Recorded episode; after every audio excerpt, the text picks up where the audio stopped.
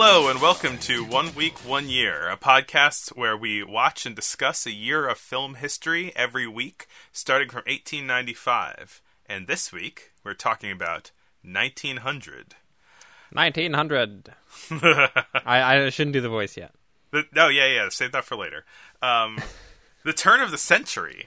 Uh, so exciting. I We've come so far. Yeah, like literally, I have had such a hard time typing in the the se- the second two digits when so like you know what I'm talking about like or not the second two I guess the first two because like I'm so used to typing like 1995 or whatever that like when I type 1895 I I just mess it up all the time. You're always you're always looking up 1995 though. I love 1995, but we'll get to that in a hundred episodes. Um, uh, I am one of your hosts, Chris Ellie. I'm a film projectionist, and this is I'm Glenn Covell, the other host. I'm a filmmaker and and just general film nerd. yes, as we both are. Uh, and yeah, it's exciting. It's uh, what six six episodes in, and uh, into the twentieth century. Fox, not yet. Um, well, uh, so as I've said, this is a film podcast, but we like to. It's also sort of a history podcast, so we like to kind of get a little bit of the context of what's happening. So we are going to hear about the news from the turn of the century, 1900. Glenn, would you read us the news? The news of the year, 1900. The U.S. Census is conducted at the turn of the century. The results 70 million people in America. Puccini's opera Tosca premieres in Rome. The Boxer Rebellion rages on. 20,000 Boxers gather in Peking and kill hundreds of European colonizers. The British Labour Party is established. The United States adopts the gold standard backing its currency. In Paris, the Second Olympic Games commence. The Wonderful Wizard of Oz is published. Sergeant William Harvey Carney becomes the first black man to be awarded the Medal of Honor. Temperance meets temper. Carrie Nation begins her crusade to demolish saloons. The first Zeppelin takes off in Germany. Subways are opening in London, Paris, and New York City. French automobile tire company Michelin releases a guide to high cuisine. The Lumiere brothers premiere their new Lumiere wide film format, the widest in the history of film at 75 millimeters. Thank you, Glenn, for that news report. Got a nice a nice nerdy one in at the end there. Yeah, yeah. I, we we got some film history. We got some, you know, that's that's the whole idea, right? Uh, Yeah. Anyway, some films came out this year. Some big ones and some long ones. Oh yeah. Um, Some some very big ones. Yeah. Well, I guess some big for the time. I wouldn't necessarily say they're big in the they're in the overall history. they're film, big in the sense that back when YouTube wouldn't let you upload anything above ten minutes, it wouldn't fit on YouTube. It's a good point. So That is, I, I hadn't thought of it that way. because it's just barely more than 10 minutes. That's right, we're Yeah. talking about Joan of Arc. I don't know if we want to get to that one first, but we could. we might as well. Let's do it. It's Yeah. uh, a George Méliès movie. He's following up Cinderella of last year with another kind of long format storytelling picture. Uh, Yeah. This time about French national hero Joan of Arc. Uh, it's a proper epic. Yeah, yeah. It it's like telling a story, unlike a lot of movies of this time. Yeah, I mean, it's even though the first scene is lost, it's I think the remaining scenes are about 10 minutes, but it would have been well over 10 minutes originally. really? Yeah. Um there was originally a, a scene at the beginning where um Joan of Arc shows up sort of leading a, a a herd of sheep or goats, kind of foreshadowing her leading the army later. Right, right. Hmm. um, which is it's too bad that that scene uh, is lost because that would have that would have been a pretty good way to open the movie. Hmm. Yeah, as of now, it kind of ends with her uh, getting visited by the angels and uh, getting her quest. I, I feel like I, I, I need to do a little Joan of Arc research when I watch this because I don't really know the story that well, you know. Um, Um, I mean, it, it it hits all the kind of the main beats. There are some a couple scenes in there I had to look up additional context for. Um, but they they're pretty straightforward. Yeah. They're like a parade scene, a battle scene. Uh, Joan of Arc out in the woods seeing seeing angels. her her family telling her she can't go off to war, and her doing it anyway. Yeah, yeah. I feel like I'm learning a lot about like French culture with with this and the Dreyfus affair. It's just kind of uh, uh, historical French goings on. Uh, Yeah, The French are the real the real MVPs of the early film era. Oh uh, yeah, absolutely. Uh, no one, no one can hold a candle to to what's going on in France Ah, the French. at this time. Ah, the French. Orson Welles reference. Um, what else have I got to say about this? A lot, I feel like. Yeah, I mean it's it's a beautiful movie. Uh, this is in color, um, and it's the first Méliès like kind of long format movie to be all in color. Uh, and- Ha- hand color, we should say. yes, um, which is a lot of work uh, for ten plus minutes. Yeah. Um, wasn't Cinderella wasn't entirely in color? I guess there were only certain scenes Not that I were saw. hand colored. Yeah. yeah, yeah, but yeah, the backgrounds and the colors are just like beautiful in this movie. Yeah. beautiful. it's definitely kind of um i mean s- last year both cinderella and the dreyfus affair were pretty like big and lavish productions but this i feel like kind of if not blows them out of the water it at least up, ups the game a bit Yeah, yeah. I mean, it's it's interesting because like uh, formally speaking, um, there isn't too much different to me about this than the Dreyfus Affair or Cinderella, um, or the uh, Lumiere Jesus movie, or the, because like it is a set of minute or so long tableaus that are stitched together, um, and uh, except that it, like this feels more cohesive. It feels more like I mean it is like literally one piece rather than one the, than those other ones which were able to be broken up into chunks. Um, but uh, there we'll we'll talk later about people who are doing kind of more interesting stuff with cutting, like using the cutting to tell stories within a scene rather than just having a bunch of scenes that you put together.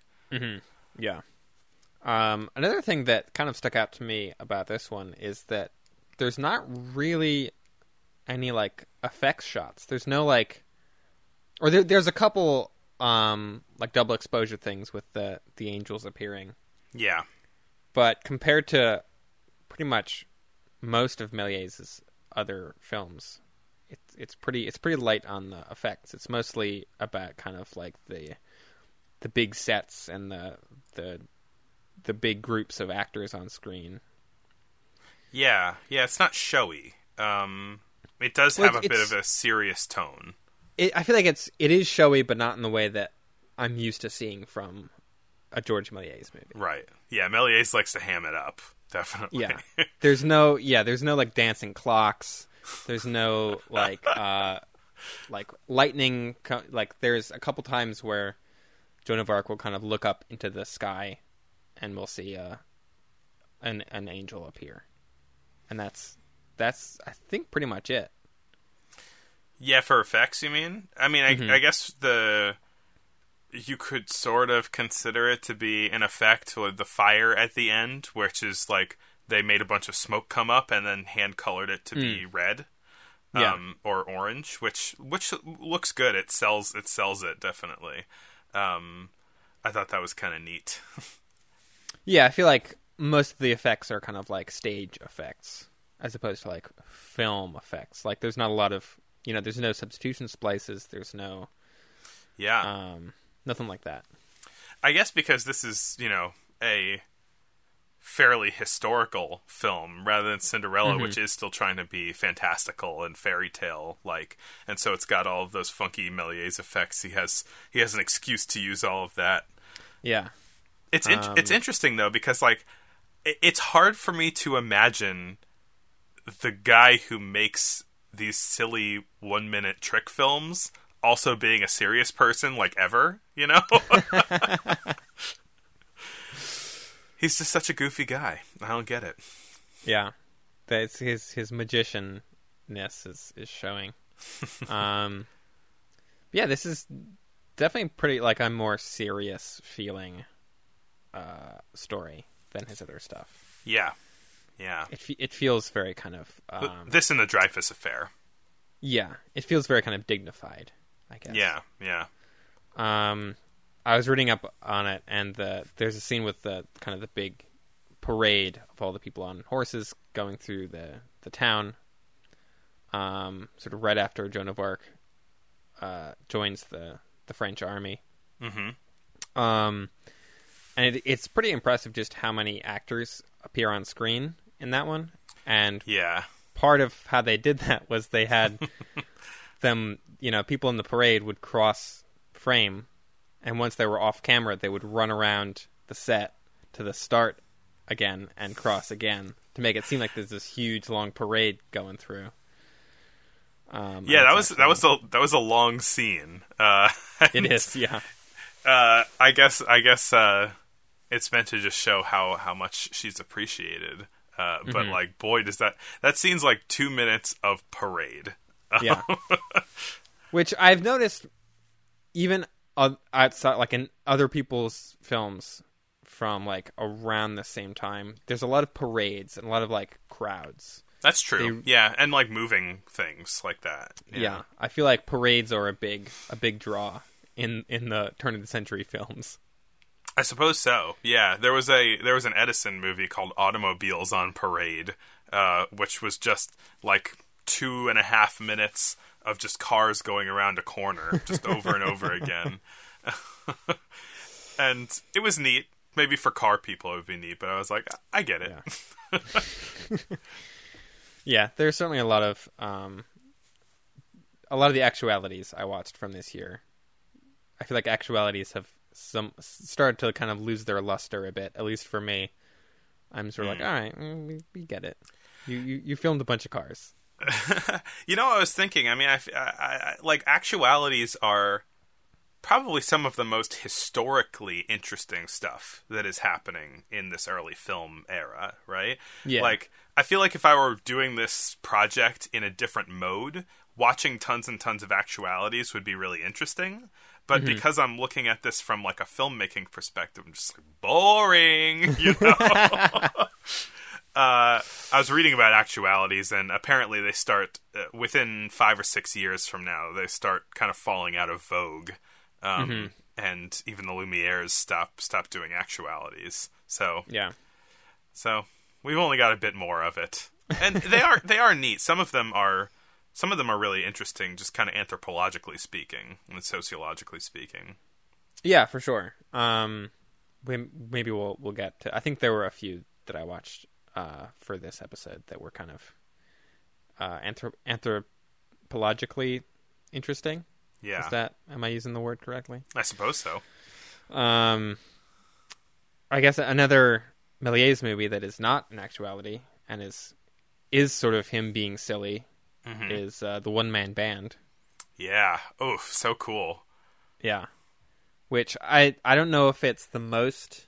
It's another uh, film of George Méliès like copying himself using double exposure, or in this case, a lot more than double exposure.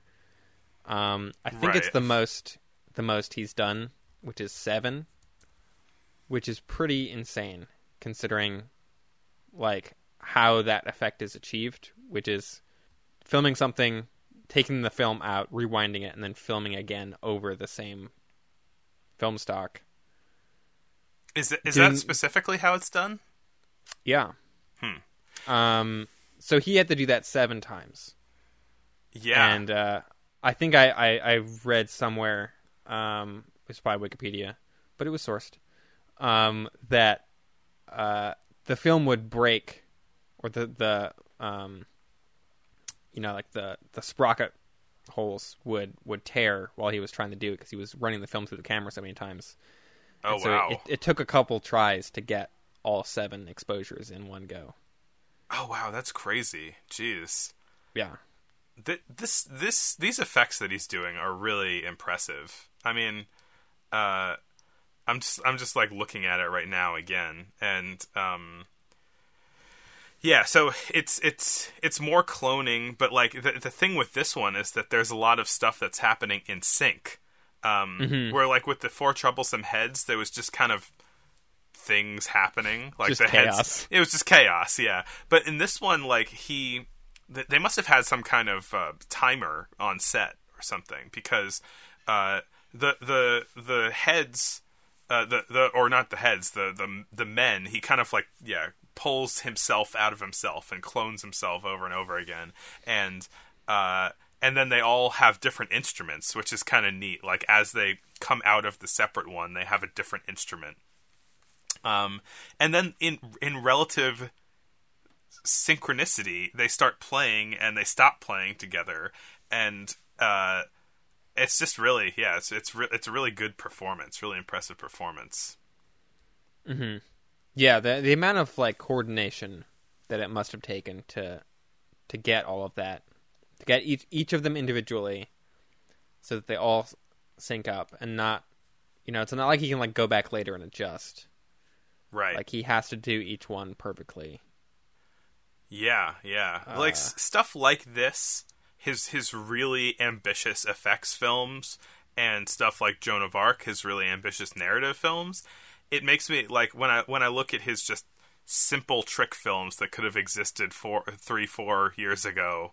I'm like, well, like, why are you still doing this? You know? Yeah. Which Um, is it's nuts that like he's even committing the amount of time that he's he is like to doing all of these things cuz like oh yeah, he uh, went hard. Yeah, I'm thinking like Joan of Arc. Each scene has like a this enormous, like a huge painted backdrop, and like multiple kind of levels. You know, like each one has a, a pretty elaborate set. Yeah, Um, and it's like I don't know. It's, I'm just like, there's a lot of there's clearly a lot of work went into each of these, and he's still doing a bunch of kind of silly trick movies in between. yeah. Um, Um, a couple of the trick uh, tr- trick movies that came out this year. I mean, there were a lot of them, but a few of them s- stood out to me. I think um, one was Yeah. probably the Doctor and the Monkey. Oh, the Doctor and the Monkey. Yeah, Yeah, that that is a, a fun one. Um, Um, I guess we have to describe it, huh? yes, but isn't it fun to describe it? This one's fun to describe. It, this one is fun to describe. It's, I guess, it, it's like a a, a two story set, kind of like a like a cutaway from uh, from a house, Yeah, a cutaway view of a house with two stories. first time we've seen anything like that. Yeah, there's been kind of room scenes and like some kind of yeah. I, I don't think we've ever seen a set quite like this. Yeah, like- it's like a fictive camera with that's like a cutaway of a house that should not exist in real life. Yeah. I mean, it's not really even trying to be this way. It's really just trying to depict two floors at the same time.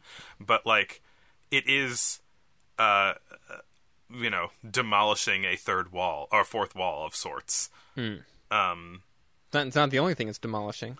yeah, yeah. Um, So, uh, How would you describe the plot of this movie? okay, well, there's a scientist uh, who has a monkey in a cage, and uh, and uh, the it's a monkey that is made out of a human in a monkey suit, a la 2001. Um, and the monkey breaks out of the cage while the doctor's back is turned, and he just wreaks havoc. He he jumps around and does monkey things in in a human interpretation of monkey things and he climbs up the stairs and to the second floor and starts bashing on the ground of the second floor and then breaks the ceiling and then like does a flip through the ceiling and uh and lands on the ground and, and then harasses the doctor some more. I think it's the plot of the movie. Yeah, uh, it's it's a, a definite precursor to um, uh, Rise of the Planet of the Apes. yeah. This is yes. That was that was caesar right there actually. Yeah. Um, I also saw this is I I saw this and I thought it was a bit of a stretch, but I think it was a funny comparison that it is it could be seen as a precursor to the original Donkey Kong because of the sort of multi Oh. the multi-leveled set. And it's a it's it's a it's an ape wreaking havoc. There's no Yeah. plumber in it, but um, if only that would be amazing. Yeah. Oh, the other the other thing I forgot to mention about what happens in the movie is that the monkey keeps just pulling people's pants off. That's kind of the way that it is causing shenanigans. Is that is like insistently pulling off the pants of the doctor and his wife.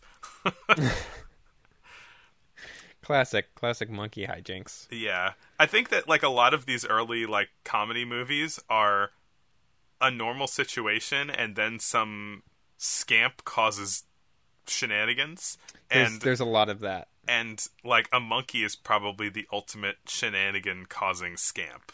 Uh, so yeah. it fits. um, another sort of trick film that I think was uh, notable of this year, uh, or not notable, but like I thought was pretty pretty good, um, was Going to Bed Under Difficulties, uh, which Great title. yeah. Which is the whole movie is this guy who is trying to get he walks into his bedroom, he's trying to get to bed, and then he just he starts taking his clothes off, but then his clothes start magically appearing back onto him. A- except that like they're not disappearing like more clothes i guess are, are are getting are appearing on him. So he takes off his pants and then like a hat is added and he takes off the hat and the pants and, and like new pants are on him and then a coat too and he takes off the coat. And it's a gag that a lot of people started using this year. There are a lot of magical clothes appearing movies this year for some reason. Um but i like hot- this the one the new thing. best. Yeah. Uh, I like this one the best because um, it's not just like the clothes are playing a trick and they're like reappearing or whatever. It's just like more and more clothes. So as the film goes on, the room is just filling up with piles of clothes, and it's it's a it's really funny. That is Um, really the that that is what sets it apart from the other like trying to take your clothes off, but they keep reappearing films. Yeah, That that classic subgenre. Um, this is the only one that I saw where the the clothes stay once they're off, and so they just keep piling up. yeah, And yeah, by the end of it- a lot. By the end of it, it is just like a room filled with discarded clothes, and this guy still isn't in bed. Yeah, and like I, I think this is this one has a lot of good, um, like the kind of like harried and overwhelmed uh, stuff that you would see in uh, in like some Buster Keaton style uh, silent comedy, like silent physical comedy. It's got a, it's got a lot of good physical comedy in it where the guy's just like oh my god ah, ah, ah, ah," like where are all his clothes coming from jesus christ you know Yeah, I uh, another one I enjoyed was a fantastical meal. Yeah, I, Which- I yeah I put that one down too. Yeah, it's just like um, one of the trick films that is just throwing everything at the wall, kind of. Um, I think there are a lot of a lot of them that Méliès is doing that uh, are kind of reusing a lot of the same old gags and kind of ideas, whereas Fantastical Meal is just just abject craziness. It kind of it kind of felt like a Looney Tunes cartoon it was very times- zany. Yeah, yeah, it's very zany. It's very kind of slapsticky. There's a at one point a goblin shows up that looks kind of like Yoda and does a dance. Yeah. And Um, this is another in the genre of somebody's trying to do something, but weird stuff is happening that's preventing them from doing the thing. yeah, it's not a dream. That is a that is a, a different subgenre. right. Um, it is just uh, people trying to sit sit down at a restaurant and eat a meal, but the the table the table keeps moving or like going into the floor. Or, or uh, like getting super tall, and then they have to like Yeah. climb up onto the chairs to reach the table. um, Uh, Th- yeah, Just- this one had a mark against stuff. it for me because uh, it had disappearing chairs, and I'm sick of that gag. yeah, Um, but everything else was really good. There's like there were a lot of really good like like giant props. Like there's a huge turkey and like a big old like big old like fork and everything that they were using to eat it. It was very cartoony. Yeah. Um, that was definitely a good one. There was one that I think is maybe partially lost called The Christmas Dream. Partially Um, lost. It seemed fairly complete to me. I, I don't know. I, I forget if that is something that I read or if it just seemed seemed like it ended abruptly. Um, It's a But, lot uh, of it's a lot of vignettes. I would Yeah. say. Um, I mean, actually, I think I think it is complete because it's some kids going to sleep, and then it's a bunch of like on Christmas night, and it it it does a dissolve to their dreams, which is another kind of advance. At this time, there's another George Albert Smith movie that did a dissolve into the dreamland, uh, which was noticed as uh, as as no- notable. Uh, but uh, and then it's it's just a bunch of kind of Christmassy vignettes for um uh for like three minutes, um, which I thought were like really well done scenes, really dense and kind of but also readable. Um, and um and so it just goes from vignette vin- to vignette, and then they wake up, and then it's Christmas morning, and they get presents. that's right. Yeah, I, I I don't know. I forget where I I had come to that conclusion that it was partially lost, but it's in my notes. Um, with a question mark though. Uh, yeah, I mean, I definitely don't think I, I fully like understood what each of the vignettes were supposed to be always, but they were always very kind of elaborate and cool to look at. Yeah, Um,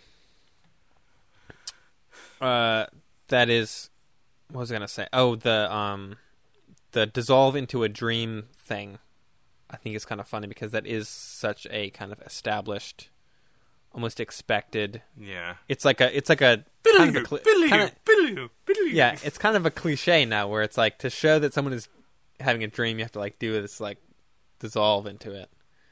Yeah. Um, and it's it's And- funny to see that's another thing that was like right away. They were like, This "This, is is, the how year we that it was- dreams." Yeah, this is the year that it was co-invented. I guess it, it's interesting that like that is just the way that it makes sense for that to work, you know. Yeah, But it does sort of evoke the kind of falling asleep and like slowly losing grip on reality as you go into dreams uh, aspect. um, Joan of Arc used a couple dissolves also, not really for that Yeah. effect, but just kind of to dissolve between scenes. yeah, I mean Cinderella did too. Yeah, Um, um, but it's kind of becoming. I guess dissolves are becoming a more widely used effect. yeah, and maybe more motivated, like more specific in their usage. Right, because the the dream thing kind of seems motivated, at least to from modern eyes. Yeah. I mean, unless you have anything else to say about uh, Méliès, uh, we could talk about George Albert Smith's dream movie. Oh, right, yeah. Um, he had. Well, this has like kind of. It's not quite a dissolve. It's like uh, Yeah, like it's a I. I don't know if he I don't know if he intended I, I don't think George Albert Smith has done a dissolve before. And so this may be like a sort of hacky attempt at one. Yeah, but it actually kind of feels even more like the modern kind of uh, conception of like the dream transition. right, right. because instead of simply dissolving, it's like uh, defocusing the lens, so it, everything becomes really soft and and uh, out of focus, and that kind Yeah. of lends itself even more to a kind of dreamy feeling. Yeah, and then it cuts and then it like in the dream it goes from a very out of focus image to an in focus image. Um and it's a it's a it's a little joke film. It's a little comedy film. Um, yeah, it's like a, a guy d- dreaming of having a, a, a pretty wife and then he wakes up and his wife is mean to him yeah, pretty pretty straightforward joke in that one, um, but it works. yeah Um, it's it feels very a piece with George Albert Smith's just kind of whole goofy vibe. Um, yeah I, I dig this guy. He's he's a Yeah. good guy. I've I've I've enjoyed most of his his films. Um, Who, who's the who's the British guy that we hate from last week? that was I think um, it was Bamford. We were really yes. hating on Bamford. Yeah. Uh, last week. Pro- I Pro GAS anti Bamford. yeah. I, I I think I only watched one Bamford film uh, from 1900, and it was pretty boring. Um, so not outright terrible, just not interesting. um, but yeah, George Albert Smith did some. I'm not really sure how kind of uh, innovative they were, but they they feel new and and significant. I don't know, man. his- I think that I think that these grandma's reading glass and as seen through a telescope are pretty innovative. they are pretty innovative. Um, I mean, we've had, I mean, George Albert Smith has done edits in his movies before, yeah. but these feel much more deliberate and kind of um, like they're building film language a bit more. Absolutely. I mean, that's the thing. Is like the reason why I was ragging on Joan of Arc a little bit is in in light of these other movies, which I think are using more complicated scene changes and more complicated camera angles, um, where uh, you know he, he Méliès even calls his scenes tableaus because it's a series of tableaus that are stitched together. You know. Yeah. Um, whereas George Albert Smith with um, The Kiss in the Tunnel and with these movies, he's using cuts to uh, to show you more about something that is happening rather than show you a new thing that's happening, yeah. uh, which is very important. Yeah. think. Yeah. Very much so. Um, so yeah, uh, starting with Grandma's reading glass. Uh, I guess that's an, an old woman in a in a room with a bunch of objects around her, and a, her her grandson presumably comes in and takes her big magnifying glass and starts looking at different stuff. And each time he looks at something, we see a, a blown up close up of it.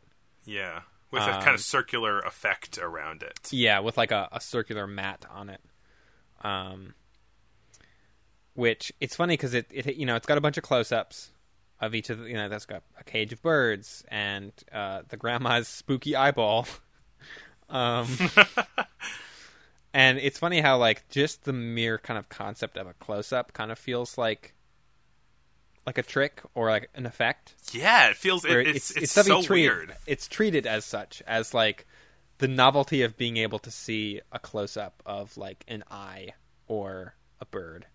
Yeah, yeah. There, there's that's the thing is like this this whole movie from a narrative perspective is not so interesting because it's really just a justification to show a bunch of close-ups. Uh, it's a framing device for look at this thing really close and look at this thing really close. Yeah. You know, uh, but it's still showing like a really new technique. Um, it and it's technically pr- point of view too, which is also fairly unique. Um, uh, Yeah, I don't think we've ever really. There hasn't really been a lot of like point of view shots in things. yeah, This might, these two might be the first. I don't really know if they are or not, but yeah. It's Uh, unclear. I feel like we've seen some stuff that like could debatably be considered point of view, but yeah. this is very Um, explicitly so. the as seen through through the telescope, I think is using the close up as sort of less of a novelty and a bit more of like a storytelling device. Yes.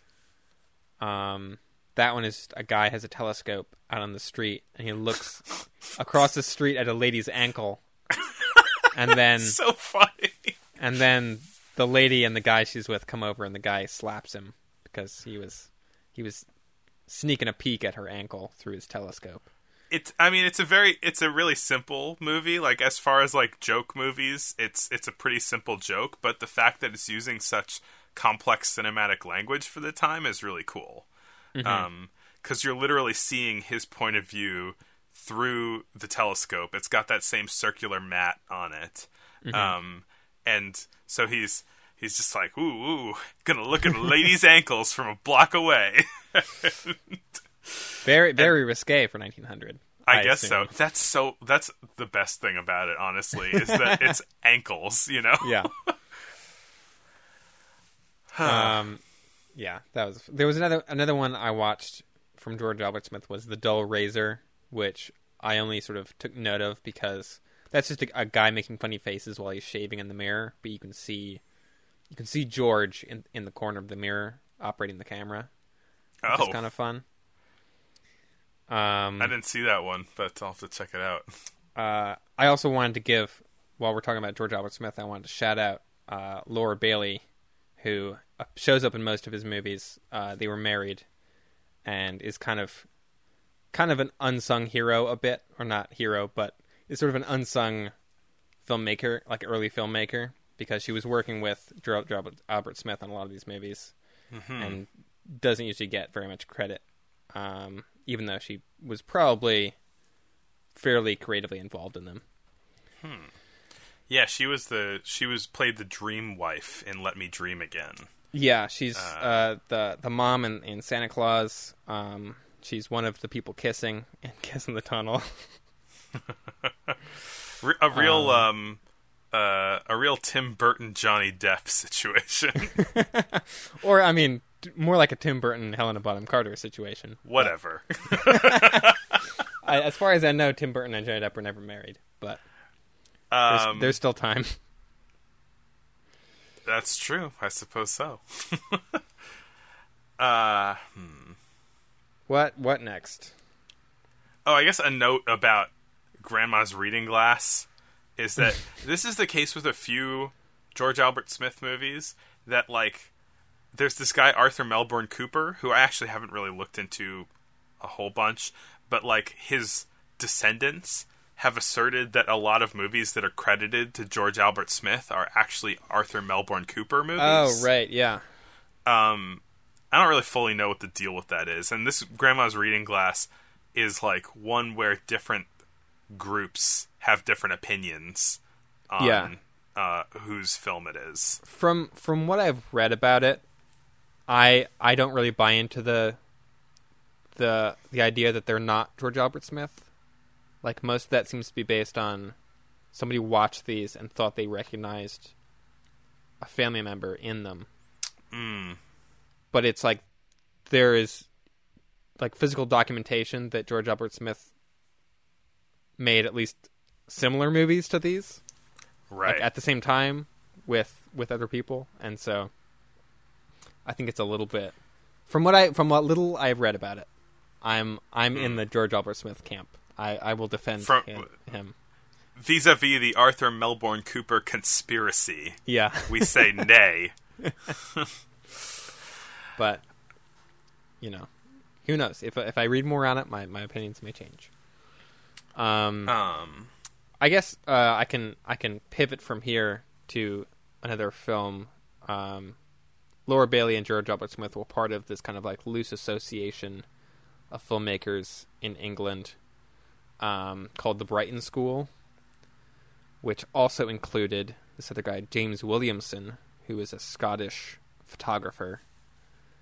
And he made in 1900 he released Attack on a China Mission, mhm. which is uh, a sort of um, like a contemporary dramatization of uh, the Boxer Rebellion, which was mentioned Yeah, as- in, in the news segment. Yep. Um, and that one's pretty significant in its use of uh, edits, also. Hmm. Wait, I didn't I didn't make note of any kind of interesting edits in that well, one. I mean, it's uh, it's sort of a single scene, I guess. Of, Yeah. Um, a bunch of boxers attacking boxers being uh, like I don't know how would you describe boxers? Uh Be, being more more well versed in Chinese history than I am. kung, kung fu fighters. Everybody was kung fu fighting. Sure, we. I mean, if I'm not mistaken, and I took a whole Chinese history class, so I ch- would be ashamed if I'm mistaken. That they it's called the Boxer Rebellion because the word they had for kung fu people was boxers. Um, Oh, so it is really? kung fu people. Yeah, Oh, I I thought that was some. I did not ever make the connection that they're called boxers because they like they were boxing. I thought it was totally unrelated to that, and that I is is very funny. that is the case. but that's like the the only English word they could come up with. It's like I don't know the the fighting. I guess the boxers in it. yeah, in it. Yeah, um, that's very funny. Um, so it's bu- it's a bunch of a bunch of of uh, of kung fu fighters uh, using rifles and attacking this uh, this building, which is actually just uh, like a big house in in England. Um, but um, it's supposed to be a, a mission in China. Um, and then there's sort of a, a, a battle ensues. Um, but as far as I can tell, this might be the first um, like reverse shot where we see something from one direction and then the next shot is the same thing happening from the other direction. Which maybe this is just such a like semant like semantic thing that me as a film nerd I'm like, whoa, a reverse shot. That's crazy, and it's not actually that That's legit. that that crazy. Um, apparently, uh, James Williamson was inspired by the Dreyfus Affair when he made this. He was like, "Oh, cool! I can do multiple shots in one, sort of depicting different things and combine them all together." Um, oh yeah, I see. So the, the, I'm I'm looking over over it right now, and I see that's the thing. That's the whole reason I'm I, I wanted to do this. Really is to notice these little things that we take for granted when we're watching contemporary movies. You know, yeah, but because we're so cinematic language is so just in our blood it's kind of hard to like notice these like very fundamental things sometimes. Uh, so i didn't even put this together but yeah there's like a scene where the soldiers are running toward the camera and then the next cut is them running like away from the camera uh like uh forward into the shot if that's what you're talking about. Yeah. um pretty neat. Pretty neat. Which any anytime I like note something that's like this is the first time this has happened, I feel like at this point is a little bit like someone may have done that before this, but Right. maybe is lost or so many lost films Yeah. yeah. um. So this is, if not the first time, one of the first times that this sort of edit has happened. Imagine if we did something simple and then like because everything every person who did it before us just disappeared, then we would be credited forever as the first person who did that thing. Yeah, I mean, if uh, you know, if if every film was destroyed and only Jekyll and Hyde existed, it would be very significant. Your your your film Jekyll and Yeah, Hyde. we we can. I feel like we should wait until we talk about a Jekyll and Hyde, a real Jekyll and Hyde movie, and then we can we can get into that. okay. Um, I don't know how to pivot now. I guess we should talk about. Well, another Brit, I would say. The Brits were doing a lot this year. Uh, the, the Cecil Hepworth. Uh, Oh, yeah. Did did two car related movies. Um, one which is sort of a a kind of gimmick scary movie where uh, it's called How It Feels to Be Run Over, uh, and it's it's a camera that's in a road, and then a a car just drives right up to the camera and looks like it's smashing right into the camera. Um, that's that's the main thing of it, but it is even even now watching it, it's a little like, uh, you know. It's well, yeah. It gets, it gets. It looks like he just ran over the camera. right. I, I I don't think that's how they did it. Um, Yeah, it does kind of pause, like where so like the frame is completely filled up with the grill of the car uh, uh, at the very end for a couple seconds. yeah. Um, but yeah, that car just does like zoom right up onto the camera. I wonder if uh, if this was kind of a response or inspired by the story of the the train arriving at La Ciotat station. Right? Yeah, I wonder. I don't know if that was. I wonder like if that was already in like the you know the the what you call it the urban legends of cinema already. Yeah, I don't know if that was if that was in the in the zeitgeist yet. Um, if people were were aware of this most likely apocryphal story. and then Um, and then in in the next in the chain, Friday the Thirteenth 3D uh, uh, did the move of stabbing a machete at the camera, inspired by this film. Well, I know in a couple episodes we're going to get to another thing coming at the screen that's supposedly scared people, but oh, we'll, we'll, we'll we'll get to that. I don't know about that. but We'll see. Maybe I'll be scared. Maybe. Um, the other car-based movie that he did is Explosion of a Motor Car, um, which I I guess uh, may, maybe many people could consider it to be just a regular trick film. Um, no no more remarkable than any of Méliès's uh, uh, more low effort uh, pieces. he didn't have but- cars blown up in his though. Well, here's the thing. Maybe it's just the mood I was in or something like this, but I laughed the hardest at this one, like harder than anything I have laughed at so far. Uh, this movie was so funny. because okay, so what it is is like there's a car the the the, the camera's in the street. You see a family in a car and they are it's like one of those old timey cars that's like all open air, like chitty chitty bang bang style. Um, and so they're all riding in the car, and then the car just kind of spontaneously explodes with a substitution splice. There's a bunch of smoke, and then it's replaced with uh, a bunch of like metal parts on the ground, and the people are gone. And I thought for a second, like, oh man, they like the people exploded, right? then, uh, uh, because it's British, because old timey and British, a, a Bobby, you know, walks up, A- uh, a with copper. his, a copper with his Bobby hat, and he's like, "Oh my god, a car exploded!" And he like looks around and tries to see what's going on, and then he's like, "Huh, wait a minute!" And he pulls out a telescope and looks up in the air. and then he and then he's like, "Oh my god!" And he like steps aside, and then like body parts start raining down from the sky, and it's like such a good like. It feels Looney Tunesy in sort of like the delay between the explosion and like the body parts just like falling down like 15 seconds later, Yeah. or something like that. It, it feels like they should be accompanied by a like whistling, falling sound. Right, right. Um, and so I thought it was it was really well done, like super good, you know, uh, goofy comedy. yeah. Um, I can definitely pivot off of this one because another film from this year that used a bunch of severed body parts is uh, Turn of the Century Surgery, directed by Elise Guy Blanchet. Um, Who Which at this is- time, as you said, is is just Elise Guy. True. At at the time, it should be noted she wasn't married yet, and her name wasn't hyphenated.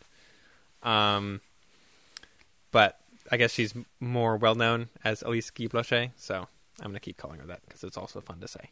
Okay. Um, but this, much like Explosion of Motor Car, is kind of weirdly morbid and gory. Not really gory. there's no blood or like viscera, but there's just lots of like severed limbs being like cavalierly thrown around. thrown around. um, it's like a scene from a like a surgery wing, and we see a guy brought in on a or like on a bed, and his arm and leg are cut off like through substitution splices. We see like one of the surgeons bring out and kind of mime sawing his leg, and then there's a cut, and they take like a fake leg away. Um, there's also over the door in the background. There's a sign in English and French that says "Please do not cry," which I think should be mandatory in every hospital. Um, No whiners allowed. I know. No, was that? Uh, I don't know if that was uh, an in joke where there was like, in turn of the century France, they didn't want people to cry. Um, I I don't know. I mean, I, I think like also like kind of modern surgery was something that was somewhat new at this time. Um, this is true. Yeah. uh, things like you know anesthesia uh, were only like just being invented, if I remember correctly. I went to some like I went to some surgery museum last year, uh, or like Yeah, it was, it was like a museum on the history of of of surgery, and uh, it was astonishing to me how recently a lot of this stuff was developed, like like surgical procedures and anesthesia, and just like how horribly painful a life people led not too long ago. Yeah, it yeah, and I, I think it was like all around like early 20th century. Mm-hmm. Um, there's that show uh, that I didn't watch uh, with Clive Owen. It's all about that. That I hear is very good, but I haven't watched it. Um, um, but yeah, and then after the arm and leg get sawed off, they're just kind of thrown in a bucket, and they grab a new set, a new arm and a leg, and kind of and glue those on. Yeah, literally glue them. yeah. Um which is yeah, I mean I I do think this is intended as a very kind of like tongue in cheek thing of like hey, look at all this surgery we're doing now these days, but it's it's done in such a it again is a very kind of like a Looney Tunesy vibe. Yeah. Um there were some other uh significant Alice Guy Blanchet movies. Um I don't know what what other ones did you watch? I, mean, think we watched saw most of the same them. ones. Um, Um, there well there's her Serpentine dance movie from 1900, oh my god. which I initially didn't even watch because I was like, "Oh, another Serpentine dance movie." But then you were like, "No, no, no, no. This one is different." yeah, this one I thankfully I I didn't overlook this one too because what how how absurd. So the ser- serpentine dances are just like everybody's got to do one. There's tons of serpentine dances mo- dance movies. They're all the same. So we've decided we have we don't need to watch them anymore. Uh, but then I guess in 1900 Elise Guy Blanchet says that she needs to step step up the game Yeah. and, and so she has a serpentine dance inside of a lion cage. Yeah, with live lions that for the majority of the film are just getting riled up. like the movie's what, like two or three minutes long, yeah, two and a half, something like that. and I would say like two of those, like a minute and a half to two minutes of that, are just a guy riling up the lions. I think he might be like a kind of circus lion tamer kind of guy. He's like he's like whipping them and having them like uh, uh, jump around in a sort of coordinated fashion. Uh, but they are getting pretty riled, and then they bring the serpentine dancer in, and she just dances amongst the lions. yeah. How crazy! Um, yeah, I, I don't really know what the. I I would really like to know what the like the behind the scenes story of this was, where. You know, I don't know. They were like, Elise, we need more. We need more Serpentine dance movies. And she's like, only if I get to do it in a lion cage. Th- this era of film is very just like slapping things together, just like sure, you know, Very much. uh, like um, was it from last week or two weeks ago? Uh, the guy who saws wood and plays trombone at the same time. Yeah. uh, it's just like why not?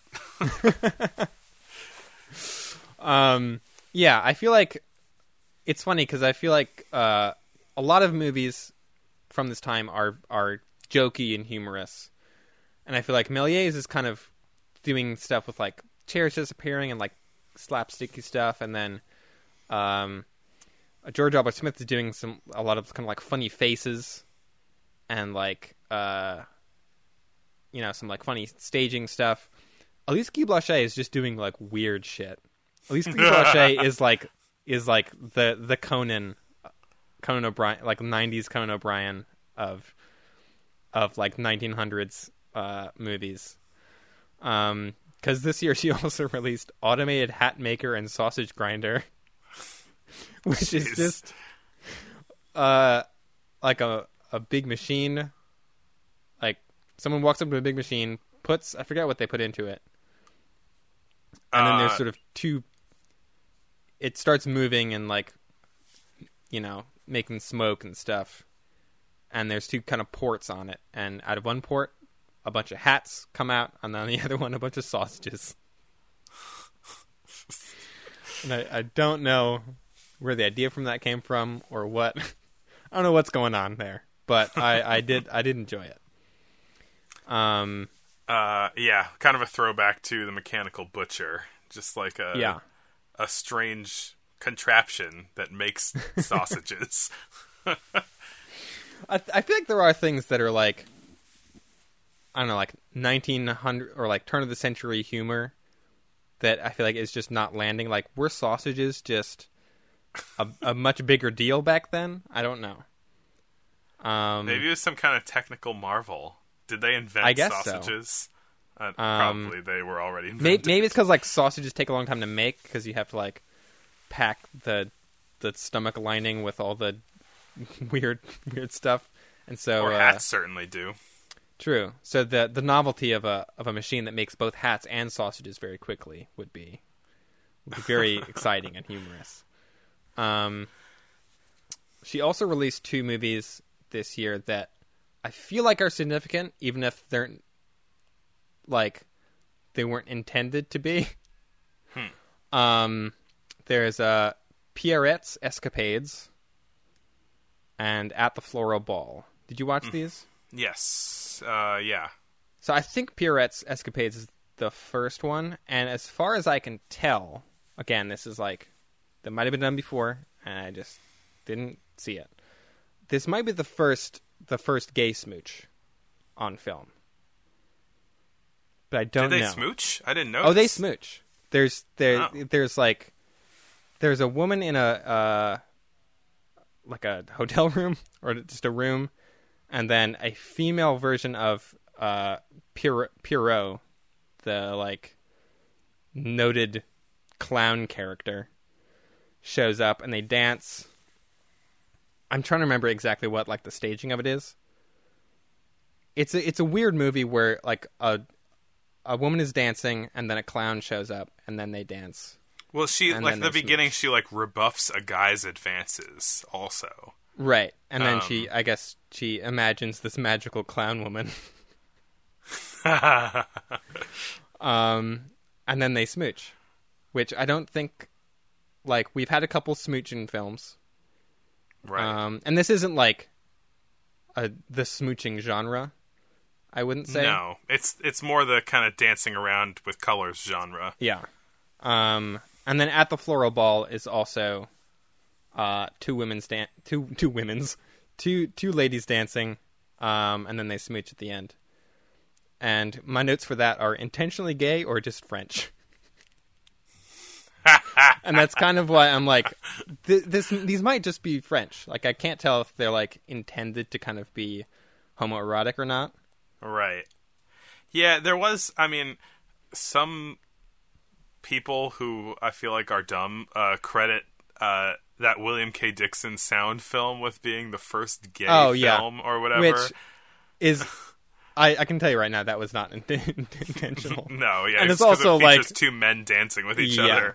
Um, I don't buy that at all. Um, I did look up like what, like what the first same-sex kiss was on film, and I, n- I couldn't find any mention of these movies anywhere. But I also couldn't find any mention of anything earlier. So Hmm. I'm gonna I'm gonna go ahead and just assume that Gonna go ahead and edit that Wikipedia page. yeah or that um, that these are are breaking some new ground. Yeah. okay. Um. Do you want to move on? Sure. Um, I don't know. There was some um, some Edison movies. I guess. Yeah. Now, now we're getting into our misc section. Yeah. Um, I don't know. I have Edwin S. Porter is making a lot of movies for Edison's company, and and some of these are are significant or at least fun. yeah. Um. He's the director of Uncle Josh, the Uncle Josh movies, The, right? the the famous Uncle Josh series of films. So, uh, Uncle Josh apparently the first kind of s- uh, film character who has his own like franchise. The, the, Right, really because- the origin of Marvel and of Marvel's Avengers. It's funny. It's funny you use that comparison because m- my mind immediately went to like um to Ernest. Me Uncle too. Josh seems like more of like an Ernest character.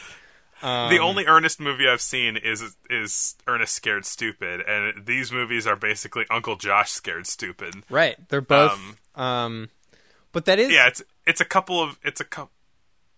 Oh yeah, go on. I I was gonna say I hadn't actually thought of that. This might be the first like original character to appear in multiple films that isn't yeah, like you know we've had you know Santa Claus in multiple films or like historical uh historical figures or like famous literary characters. I don't think we've ever had a like original film character like Uncle Josh before. yeah, and he's like named too. I feel like a lot of Yeah. these characters that are in the thing, they're just like the alchemist or something like that. They're they're not Right. Uncle Josh, you know, Yeah. marketing. uh, Um yeah, so the the first one is Uncle Josh's Nightmare, which is um you know, it's another nightmare movie, which is like someone goes to sleep and a bunch of crazy things happen. yeah, Um, and then Uncle Josh in a spooky hotel where great great title. where where there's like him Uncle Josh and some other man just sitting next to each other and a ghost is playing pranks on them by like tapping on their shoulders and then disappearing and making them think that it's the other person. Uh and then the the hijinks ensue. It is. Uh, it's a big improvement on the first Uncle Josh movie. I do think. Right. The Uncle Um, Josh series is just only getting better. Yeah, and there is there is a third Uncle Josh movie, but it doesn't come out I think until 1902 or 1903. So um, we'll have to wait till then to finish out the trilogy. Uh, maybe the first trilogy of films. Um, Maybe. uh, yeah, for Uncle Josh's Nightmare feels kind of like a Méliès knockoff a bit, Yeah. whereas Uncle Josh in the Spooky Hotel is really really comes into its own. I think. um, Um, yeah, there were a couple of like Edwin S. Porter did a couple kind of um, uh, kind of Méliès esque movies this year, um, but I felt like they they all really kind of paled in comparison to to the stuff that Méliès is making at the same time. oh, of course, yeah. As usual, he's just miles ahead of everyone else. Yeah. Uh, or Méliès ahead. Um, yeah. I mean, there's a, I got a couple other movies written down that are pretty significant. Yeah, I mean, speaking of advances, um, we've got Cyrano de Bergerac. Sure. what language is that? What accent can I read? I believe. I mean, I think it's French. Cyrano de Bergerac. Uh, So this is a recorded scene from a play. Uh, so it's not really super intentionally staged, um, but it is but big butt. big but this this this film would be beloved by Sir Mix-a-Lot. Uh, it it is the first movie with color and synchronized sound. So like we had um or, well sort of synchronized sound. We had we had uh, and sort of color. uh, we had the William K. Dickson sound experiment, my my band name, copyright me, and uh, it it had um, uh, William K. Dickson himself playing violin into a horn and recording it onto a wax cylinder, and it syncs up with the movie, even though we didn't know that there was uh, we didn't have the audio until like 30 years ago. Um, But this movie uh, has recorded dialogue that is meant to be played off a wax cylinder along with the scene. It's Yeah. incredible. I until you brought this up to me today, I didn't know that this movie existed, and it's it's wild how ahead of its time it is. yeah. Um, Yeah, it's like literally a scene. It's like a duel scene from some like a uh, fencing duel scene from Yeah. some play. well, Um, the the play being Cyrano de Bergerac. yeah. Um, Um, it is very French. Um, but yeah, I mean, like it's very significant in that you know they've recorded sound at the same time as filming stuff before, but I don't think it was ever intended to be like exhibited as a single thing. Whereas Right. this was. Yeah. Um, and I mean, I don't think the William K. Dickson thing was even intended to be exhibited. Probably. No. Yeah. Um, and it's dialogue. Like we Yeah. haven't had anything even approaching dialogue yet, even in title like intertitles or anything. Um, like we've there's been like written words on screen, but not really like conversation. Right. Um, yeah, and there's been kind of like mock conversation of people just going blah blah blah blah blah blah blah, blah you know. yeah, But yeah. but this is recorded dialogue. crazy. Yeah. You Um, don't. I wouldn't have thought that I would have seen that until the late twenties. Like honestly. Yeah. Um, and then yeah, that it's it's hand colored, much like all the other sort of color films that um, we've seen up up to this point. But both those things combined definitely make it feel much much more uh, technologically advanced, yeah. Yeah. um, which is pretty cool. Um. There's uh, the enchanted drawing. Yeah. Which I guess you're not a big fan of, but I like. It. I don't know. I I was like, it's just kind of more vaudeville style goofiness. Um, well, right, except that I think the novel thing here is that it's using you know jump cuts uh, and, and and such to do some trickery, um, but uh, it is using it is doing that those jump cuts and trickery with a drawn image on a piece of paper, um, and so this could really be considered the first animated movie in in some respects. Well, semi. Um, it's it's more of a more of a Space Jam situation, right. um, or I, like Roger Rabbit, I should say. Um, I, I know this director, J. Stuart Blackton, he did a lot of innovation in animation, in early animation. And so uh, uh, I feel like the animation community often considers this to be the first animated movie in a way. Um, but yeah, it is a Space Jam sort of situation. I I don't really think of this as like proper animation though, because it is just it's live action of a guy kind of interacting with a drawing that keeps changing, sort of Right. depending on how he's interacting with it. yeah. It's um, which is not that far off from some of the stuff that Méliès has done. That's true. Uh, Méliès even did like a similar movie. Um, well, he's done similar stuff where you draw something and then it like becomes real, which is one of the gags in this. Is that he actually the, the kind of main back and forth gag is that um, he is like drawing like a glass of wine and a, and a cigar or something on the piece of paper along with this guy that he draws on the piece of paper and then he like yanks them out of the paper uh, and then starts smoking the cigar and drinking the wine himself and then the guy gets mad that he took his drawing world stuff away from him and so he he makes the guy happier by drawing him you know a, another cigar and a top hat uh, Yeah. and then he's The, um, pleased the The facial expressions on the drawing guy, like, are are very funny. they're very good yeah Yeah.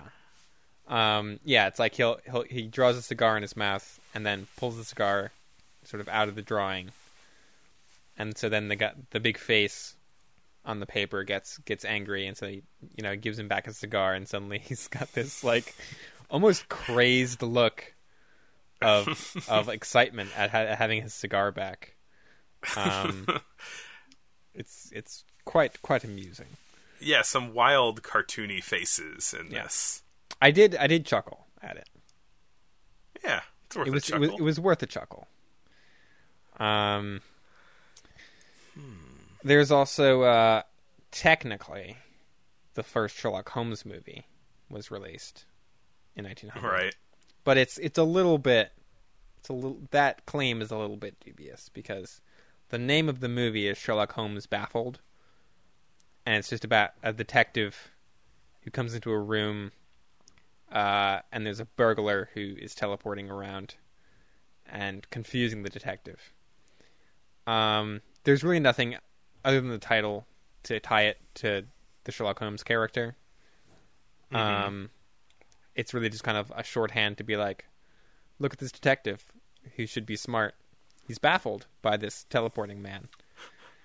Um, It's funny though. He spend he doesn't spend a lot of time being baffled because he walks in on this robber or whatever. He disappears and then he's like, "Hmm, weird," and then he Yeah. sits down. he, he he he does give up pretty quick. He's like, ah, that was that was weird. Um, this is uh was apparently made specifically for mutoscopes, which are the kind of standing. Um, That's like, right. Yeah. Like uh, standing box that you standing. look into. the- yeah. The, without film, just a series of picture cards, and you just crank it to just watch watch a repeating. Uh, Yeah. Flip book style animation. Um, so this is credited as the first Sherlock Holmes movie, but it's it's kind of on a technicality more than anything else. Mm-hmm. Um, no, no Robert Downey Jr. This. no, no, no Cumberbatch here. um, I don't know that that that's pretty much it in terms of the stuff that feels really like notable or significant to me, anyway. Yeah. Oh, one thing that I forgot that I wanted to mention uh, is that in um, the turn of the century surgery and also uh, I think the magic book from Méliès. Um, this is just like a side note: is that um, there is bilingual text in these. Uh, uh, there, there's French and English text. Um, I guess because they have an eye on international distribution. You know, Right. It's like it's like adding a scene set in China in movies now. Yeah, exactly. adding adding some text written in American Yeah. in in 1900. Um, Um, or is, yeah, British, I had. I hadn't really picked up on that. Um, but I'm sure that is why they were doing that. They were like, we gotta we gotta appeal to the the English speaking audience. Yeah, well, you know, I, I think something that's sort of happening here is that uh, the storytelling was just kind of all visual before, and so there wasn't really need for any text. And people are starting to do gag films and uh, and more complex just storytelling films that are they're they're just getting more intricate, and sometimes you know text is needed for that, and we're starting to see that kind of thing. Um, but they're considering that uh, this format, this silent film format, that should be sort of international. Uh, uh, there's something about silent film that is quite international because there isn't spoken dialogue, but for written dialogue, they they had it um, bilingual French English Canadian style. Uh, so everyone can know that there is no crying allowed in the hospital. Uh, did you have a, a favorite film from 1900? Oh, I forgot we were doing that. Um, yeah, you know, I loved uh, I loved the exploding car one. Yeah, I mean that. that uh, I'm gonna, I'm going to be boring and just say Joan of Arc. I think that was probably the one I enjoyed the most. Um, even though that's like you know the the popular opinion choice. hmm It's very unoriginal of me. Um, Boring. Yeah, the exploding car one was was also quite good. Yeah. Uh, Joan of Arc very ambitious, definitely too. Yeah, Well, I guess that wraps it up. I guess so. Um, the the beginning of the 20th century. Yeah, From from we we go from Joan of Arc all the way to the Matrix in this uh, in this century. Oh, yeah. Pretty pretty wild. It did. I was thinking we can get this out. I I was thinking about if we make it to 100 episodes, we'll be in Mm-hmm. 1995 and we can talk about Batman Forever.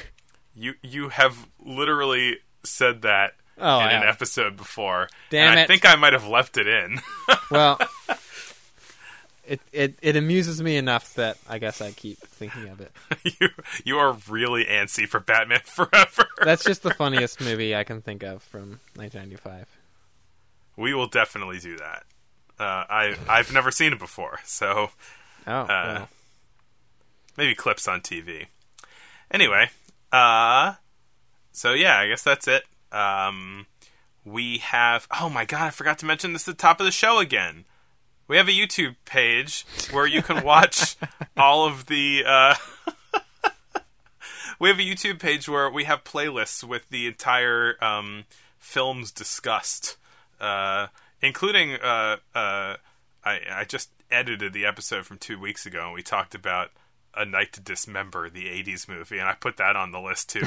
why not? um, but yeah, we have we have ent- we have playlists that have the entire uh, uh, slate of movies that we talk about in the podcast, so you can watch along with us.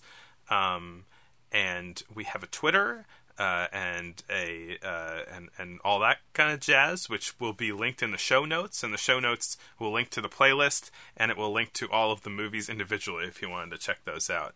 Uh, a lot of hypertext going on here. Yeah. Um, so yeah, uh, I guess that's about it. Uh, Glenn, I'll see you in 1901. Great. Bye. That's all, folks. I am He-Man. Call She-Ra and me at 1-900-909-2233. Get your parents' permission.